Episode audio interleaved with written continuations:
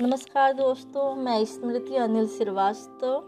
मैं आपके सामने मुंशी प्रेमचंद्र जी की इक्यावन सर्वश्रेष्ठ कहानियाँ प्रेजेंट करने जा रही हूँ। मुंशी प्रेमचंद्र जी की कहानियों की एक सबसे बड़ी विशेषता यह है कि इनकी प्रत्येक कहानी किसी न किसी रूप में कोई ना कोई शिक्षा प्रदान करती है और पढ़ने व सुनने वाले को चिंतन करने पर विवश करती है उनकी कहानियों में जहाँ एक और रूढ़ियाँ, अंध परंपराओं व अंधविश्वासों पर कड़ी चोट की गई है, वहीं दूसरी ओर मानवीय संवेदनाओं को भी उभारने का प्रयास किया गया है।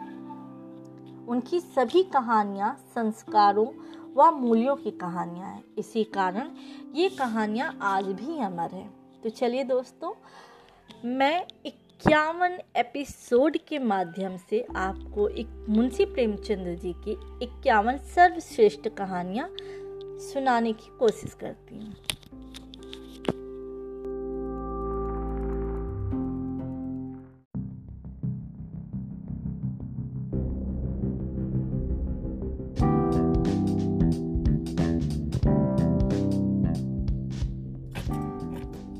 नमस्कार दोस्तों, मैं स्मृति अनिल श्रीवास्तव, आपके सामने मुंशी प्रेमचंद जी की कहानी से ठाकुर का कुआँ सुनाने जा रही जो हमारे समाज में कुप्रथा चली है जाति पाति जैसी चीज़ों को लेकर उसी पे मुंशी प्रेमचंद जी ने ठाकुर का कुआँ लिखा है।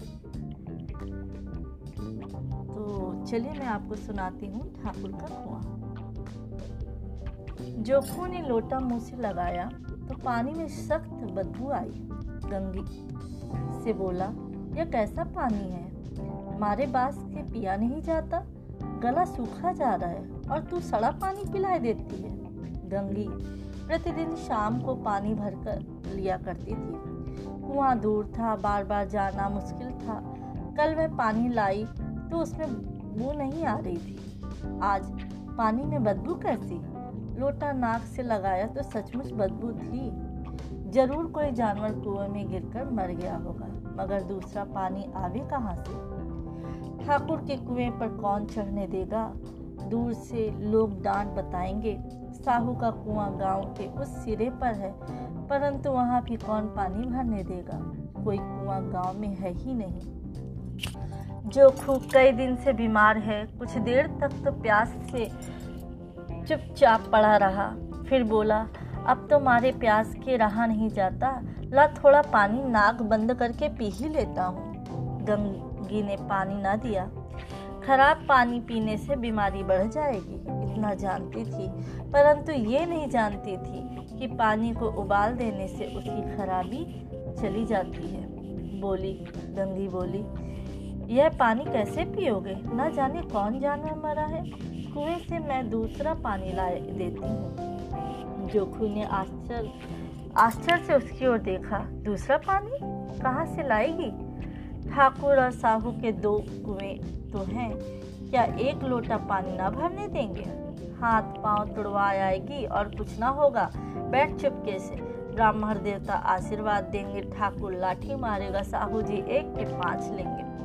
गरीबों का दर्द कौन समझता है? हम तो मर भी जाते हैं तो कोई दुलाट पर झांकने नहीं आता। कंधा देने तो बड़ी बात है, ऐसे लोग कुआँ से पानी भरने देंगे?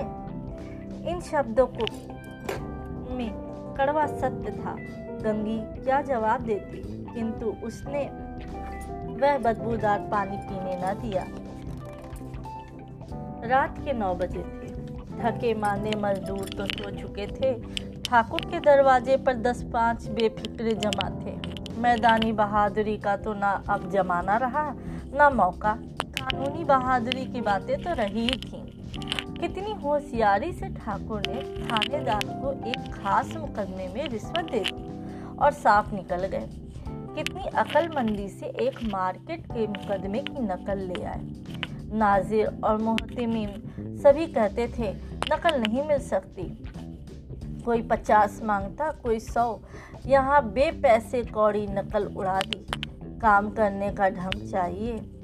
इसी समय गंगी कुएँ से पानी लेने पहुँची। कुप्पी की धुंधली रोशनी कुएँ पर आ रही थी। गंगी जगत की आड़ में बैठी मौके का इंतज़ार करने लगी। इस कुएँ का पानी सारा गाँव पीता है। किसी के लिए रोक नहीं, सिर्फ़ ये बदनसीबी नहीं भर सकते।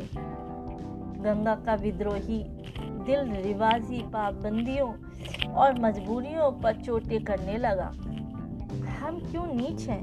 और ये लोग क्यों ऊंच हैं? इसलिए कि ये लोग गले में तागा डाल लेते हैं। यहाँ तो जितने हैं, एक से एक छटे हुए हैं। चोरी ये करें, जाल फरेब ये करें, झूठे मुकदमे ये करें। अवेश ठाकुर ने तो इन दिनों बेचारे गड़ड़िए के एक भेड़ चुरा ली थी। और बाद में मारकर खा भी गया था। इन्हीं पंडित के घर में तो बारह मास जुआ होता है।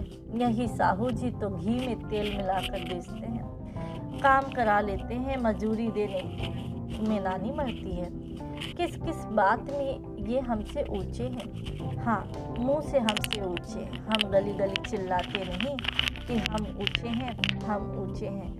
कभी गाँव में आ जाती हूँ तो रस भरी आँखों से देखने लगते हैं, जैसे सबकी छाती पर सांप लौटने लगता है। परंतु घमंड ये कि हम ऊँचे हैं। कुएँ पर किसी के आने की आहट हुई। गंगी की छाती धक धक करने लगी। कहीं देख लें तो गजब हो जाए। एक लात भी तो नीचे ना पड़े। उसने घड़ा और रस्सी उठा ली और झुक कर चलती हुई एक वृक्ष के अंधेरे साय में जा खड़ी हुई। कब इन लोगों को दया आती है किसी पर? बेचारे महबूब तो इतना मारा कि महीनों लहू थूकता रहा। इसलिए कि उसने बेगारी ना दी थी। इस पर ये लोग ऊँचे बनते हैं। कुएँ पर दो स्त्रियाँ पानी भरने आई थी। इनमें बातें तो हो रही थी।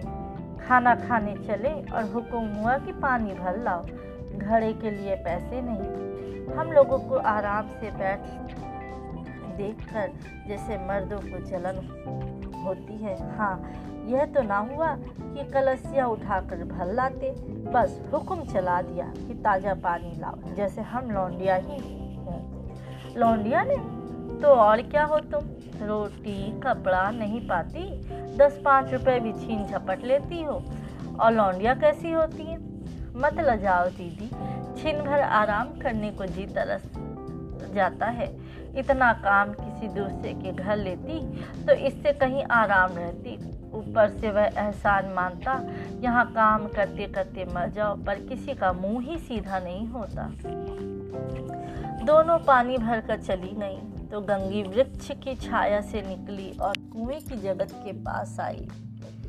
बेफिक्रे चले गए थे। ठाकुर भी दरवाज़ा बंद कर अंदर आँगन में सोने चला गया था।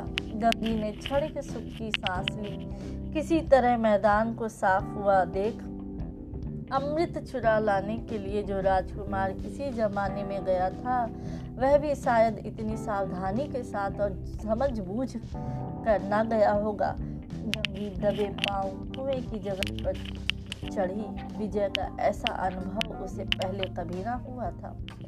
उसने रस्सी का फंदा गहरे में डाला, दाएँ बाएँ चौकन्नी दृष्टि से देखा जैसे कोई सिपाही रात को शत्रु के किले में सुराख कर रहा हो।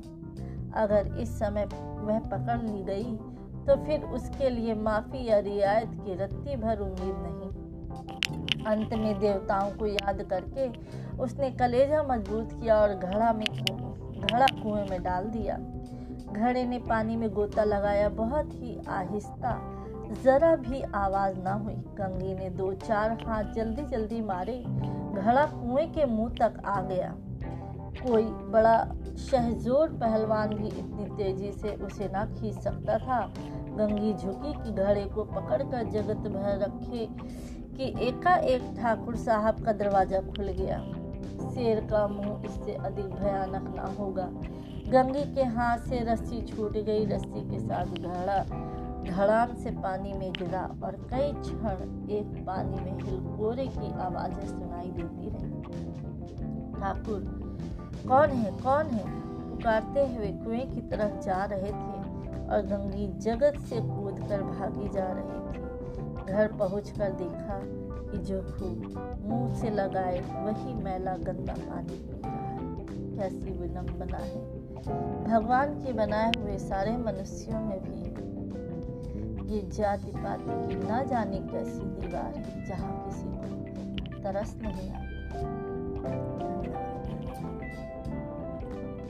Thank you.